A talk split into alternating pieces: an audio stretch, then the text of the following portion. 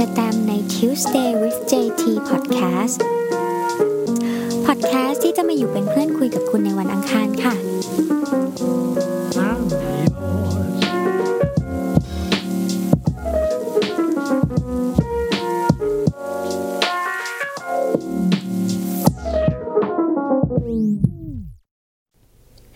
สวัสดีค่ะ วันนี้เชอแตมจะพาทุกคนกลับมาคุยกันเรื่องดิสนีย์อีกครั้งค่ะ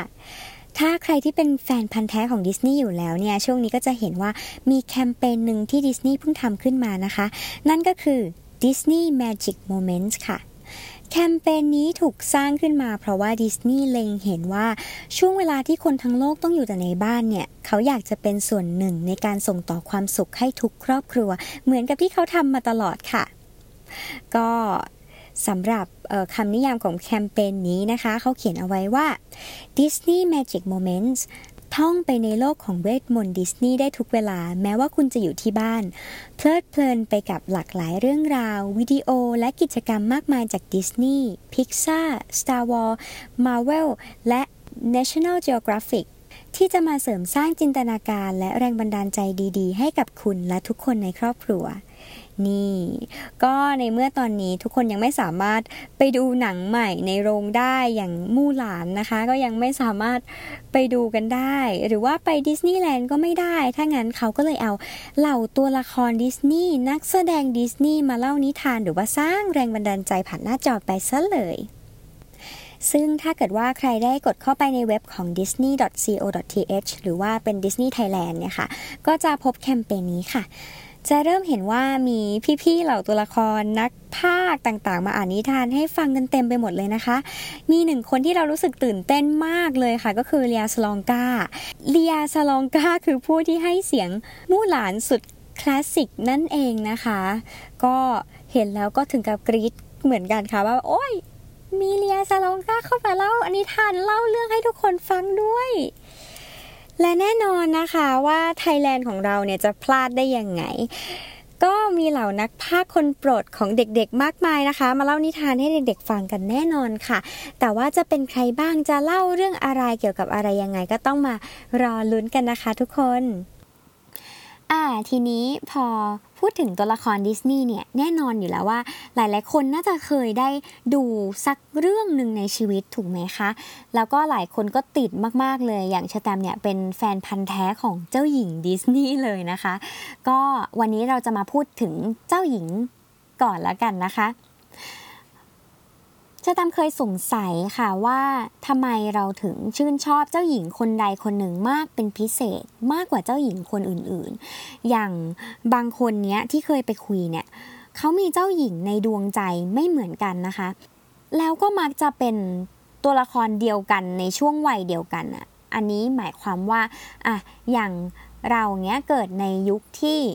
แอเรียลกำลังกลับมาดังอีกครั้งหนึ่งนะคะ มีพี่ทาทาเป็นคนร้องเพลง Part of Your World อะไรอย่างเงี้ย แล้วเด็กในยุคที่อายุรุ่นราวคราวเดียวกับเราแบบใกล้ๆกัน 1 ปี 2 ปีเนี้ยมักจะชอบแอเรียลแบบมากที่สุดในชีวิตเลย ต่อให้ปัจจุบันนี้มีเอลซ่าอันนาแล้วก็ไม่สามารถ ทำให้เขาแบบประทับใจเท่าแอเรียลได้ หรือว่าอย่างพี่ๆหลายคนที่เราไปคุยเนี่ยเขาก็จะชื่นชอบมู่หลานมากเป็นพิเศษ หรือว่าเขาก็จะชื่นชอบเออแอลาดินมากเป็นพิเศษ เพราะว่ามันเป็นยุคของเขาอะค่ะ คราวนี้เราก็เลยสงสัยว่าเอ๊ะทำไมนะทำไมคนแต่ละยุคถึงชอบเจ้าหญิงคนนั้นเนี่ยมาจนถึงปัจจุบันไม่สามารถเปลี่ยนแปลงได้เลย เราก็เลยได้คำตอบมาค่ะว่าเนื่องจากว่าดิสนีย์เนี่ย เขาใส่ความนิยมอะค่ะของคนในสมัยนั้นเข้าไปในละครของเขาเข้าไปในการ์ตูนของเขา เข้าไปในตัวเจ้าหญิงแต่ละคนของเขาได้อย่างแนบเนียนแล้วก็ค่อนข้างดีอะค่ะ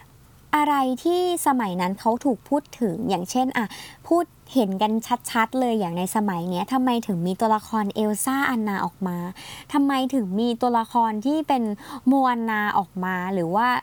ราพันเซลออกมา เพราะว่าคนในยุคสมัยนี้เริ่มให้ความ equality หรือว่า empowering women มากขึ้นแล้วค่ะ เห็นได้ชัดมาก ๆ เลยที่เอลซ่าถล่มทลายเลย เพราะว่าเอลซ่าเนี่ยเป็นตัวละครเจ้าหญิงของดิสนีย์ถ้าจะเป็นคนแรกเลยที่ไม่จำเป็นต้องมีเจ้าชายเลยก็ได้อะ เออเขาให้ความสำคัญกับความรักแบบพี่น้องความรักแบบครอบครัว ซึ่งเป็นรักแท้มากยิ่งกว่าความรักแบบหนุ่มสาวอะค่ะ แล้วแถมยังให้เอลซ่าขึ้นเป็นราชินีอีกตั้งหาก เพราะฉะนั้นเนี่ยเห็นได้ชัดเลยว่าปัจจุบันเนี้ยเขาเริ่มมาให้ความสำคัญกับความเท่าเทียมมาก ๆเลยค่ะอะเดี๋ยววันนี้เราจะมาไล่แบ่งยุคเจ้าหญิงกันสนุกสนุกดีกว่า เราจะมาหาว่า เธอเป็นเจ้าหญิงแบบไหนเหรออะเรามาเริ่มจากยุคแรกเลยนะคะสามคนแรกเนี่ยก็คือ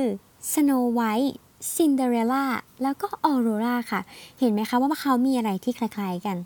เขาเป็นผู้หญิงบอบบาง เขาเป็นผู้หญิงมองโลกในแง่ดี ใจดีมากเลยทุกคน แล้วก็ยังเป็นเจ้าหญิงที่ ชอบทำงานบ้านอ่าจะต้องมีฉากที่แบบว่าทำกับข้าวทำงานบ้านตัดเย็บอะไรเงี้ยมันเป็นความนิยมในสมัยนั้นนะคะ แล้วก็รอคอยเจ้าชายอ้าวได้จุมพิษรักแท้แต่งงานกับเจ้าชายแฮปปี้เอนดิ้งเลิศหรูดูดีนะคะ นี่เป็นนิยามของผู้หญิงในสมัยนั้นก็คือการเป็นช้างเท้าหลังที่ดีนั่นเองค่ะ เจ้าหญิงยุคต่อไปนะคะ ก็เป็นเจ้าหญิงที่เริ่มอะมีความฝันเป็นของตัวเองขึ้นมาบ้างแล้วนะคะ แต่ก็ยัง end up กับเจ้าชายรูปงามอยู่ดีนะคะ ก็คือเอเรียลกับเบลนั่นเองค่ะเอเรียลก็มีฝันอยากจะขึ้นไปเป็นมนุษย์อยากจะมีขานะคะ ส่วนน้องเบลเนี่ยก็อยากจะไปช่วยคุณพ่อใช่ไหมคะ ก็มีเรื่องอื่นมากกว่าการนั่งทำงานบ้านอยู่บ้านและ แต่ว่าก็ได้พบรักกับเจ้าชายซึ่งนะ ก็ก็ยังยังจบอย่างสวยงามนะคะ ต่อไปนะเป็นยุคที่เจ้าหญิงเริ่มที่จะเป็นนานาชาติขึ้นมาแล้วค่ะดิสนีย์เริ่มให้ความสำคัญกับเจ้าหญิงในทั่วทุกมุมโลก เจ้าหญิงในผิวสีแบบต่างๆนะคะ ก็เลยมีเจ้าหญิงแจสมินโพคาฮอนทัส มู่หลานเทียนาแล้วก็ราพันเซลออกมาค่ะ ดูว่าเห็นไหมคะว่านานาชาติมาก ๆ เลย เป็นเจ้าหญิงที่เริ่มบู๊ขึ้นมาแล้ว แล้วแถมยังเป็นเจ้าหญิงที่ไม่ได้จบความรักกับเจ้าชายด้วย เออ เป็นเจ้าหญิงที่มีทั้งชอบโจรรักกับคนธรรมดาที่มีตะเกียงวิเศษเออรักกับทหารไม่ว่าจะเป็นโพคาฮอนทัสหรือว่ามู่หลานนะคะ ก็เป็นเจ้าหญิงที่เริ่มต่อสู้เพื่ออะไรบางอย่าง เริ่มมีความบู๊ความกล้าอย่างมู่หลานเนี่ยเป็นเจ้าหญิงเอเชียคนแรกเลย ที่โอ้โห เก่งซะเหลือเกิน เขาออกไปรบแทนคุณพ่อ ไหนดูซิกล้าหาญขนาดนี้จะมีใครเล่า ก็ต้องมู่หลานสิจ๊ะ หรือว่าราพันเซลเองเนี่ยที่กล้าที่จะแหก แม่เนี่ยออกมา และแถมยังไปช่วยเหลือโจรอีกโดยที่ไม่รู้ตัว อะไรอย่างนั้นหรือว่าเทียน่านะคะ ก็เป็นเจ้าหญิงธรรมดาธรรมดาที่ทำงานหามรุ่งหามค่ำเพื่อว่าเก็บเงินเปิดร้านอาหารที่เป็นความฝันของตัวเองค่ะ และเจ้าหญิงในยุคสุดท้ายนะคะ เราก็เพิ่งพูดถึงกันไปนะคะ ก็เห็นชัดๆเลยไม่ว่าจะเป็นเมริดาเอลซ่าอันนาหรือว่าโมอันนาค่ะ เป็นเจ้าหญิงที่ไม่ต้องการเจ้าชายเลย เป็นเจ้าหญิงที่ทำให้เห็นว่ามีความรักแท้ในรูปแบบต่างๆนะคะ อย่างเมริดาก็เป็นความรักที่แม่กับลูกสาวมีให้กันนะคะ อย่างเอลซ่าอันนาก็เป็นความรักของพี่สาวกับน้องสาว แล้วก็ โมอาน่านะคะก็เป็นความรักของลูกสาวกับครอบครัวนั่นเองค่ะ ก็เป็นความรักแท้ในอีกรูปแบบหนึ่งเลย นี่นะคะก็เป็นการแบ่งกันเห็นชัดๆเลยว่าเจ้าหญิงในแต่ละยุคนะคะเขาถูกพัฒนาเขาถูกทำให้เห็นถึงการยกความสำคัญในเรื่องไหนบ้างนะคะ ตั้งแต่ยุคแรกกันเป็น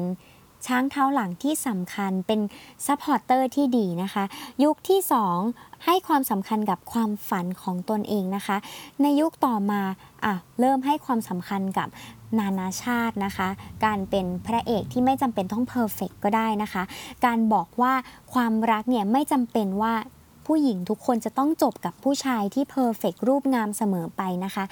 คนธรรมดาเนี่ยก็สามารถแต่งงานกับเจ้าหญิงได้นะคะ และในยุค สุดท้ายเนี่ยก็คือ empowering women หรือว่าให้ความเท่าเทียมกันระหว่างผู้ชายและก็ผู้หญิงนั่นเองค่ะ อันนี้ก็คือแบ่งให้เห็นแบบง่ายๆ คร่าวๆ แล้วก็ไม่ได้ลงละเอียดลึกๆอะไรมากนะคะ อันนี้ก็เป็นสิ่งที่ชะดำลองไปวิเคราะห์มานะคะ เพื่อหาคำตอบให้กับความสงสัยของตัวเองนั่นเองค่ะว่า เอ๊แต่ละคนทำไมถึงชอบเจ้าหญิงไม่เหมือนกันเลยนะอ๋อก็เพราะว่าเราเกิดมาในยุคที่ ผู้หญิงถูกผลักดันในแต่ละแบบนั่นเอง เราก็จะเอาใจช่วยหรือว่าเชียร์เจ้าหญิงในแต่ละคนที่เราถูกสั่งสอนมาแบบนั้นนั่นเองค่ะ แล้วอีกอย่างก็คือเจ้าหญิงในยุคนั้นๆเนี่ยมันทำให้เรานึกถึงสมัยเด็กของเรานั่นเองค่ะทำให้เราได้ย้อนกลับไปมองดูว่าเราโตมายังไง เราดูเรื่องนี้เราพูดถึงเจ้าหญิงคนนี้แล้วเรา นึกถึงเรื่องอะไรในตอนเด็กๆ อะไรเงี้ย มันก็เลยรู้สึกผูกพันกับเจ้าหญิงคนเนี้ยเหมือนเขาอยู่กับเรามาตั้งแต่เด็กเลยนะเขาโตมาพร้อมเราเลยนะ มากกว่าที่เราจะผูกพันกับเอลซ่าในสมัยนี้นั่นเองค่ะ แล้วก็แน่นอนว่าเด็กเอลซ่าในสมัยเนี้ยสี่ขวบห้าขวบเนี่ยเดี๋ยวจะโตไปในอีก 10 ปี 20 ปีเขาก็จะผูกพันกับเอลซ่าอันนา เช่นเดียวกันกับที่เรารู้สึกกับมู่หลานรู้สึกกับโพคาฮอนทัสรู้สึกกับจัสมินแล้วก็ รู้สึกกับแอเรียลนั่นเองค่ะ เอาล่ะสำหรับใครที่ฟัง episode นี้แล้วรู้สึกกลับมาอินกับดิสนีย์อินกับเจ้าหญิงดิสนีย์อีกครั้งนะคะ ยังไงก็ขอฝากโครงการ Disney Magic Moments ไว้ในอ้อมอกอ้อมใจทุกๆคนด้วยนะคะ ใครที่อยากฟังนิทานก่อนนอน อย่าลืมไปลุ้นกันนะคะ ว่าของไทยเนี่ยจะมีใครบ้าง เออ ลองเดาๆกันไว้แล้วกันนะคะสำหรับวันนี้ไปแล้วนะคะ พบกันใหม่ episode หน้าใน Tuesday with JT ค่ะ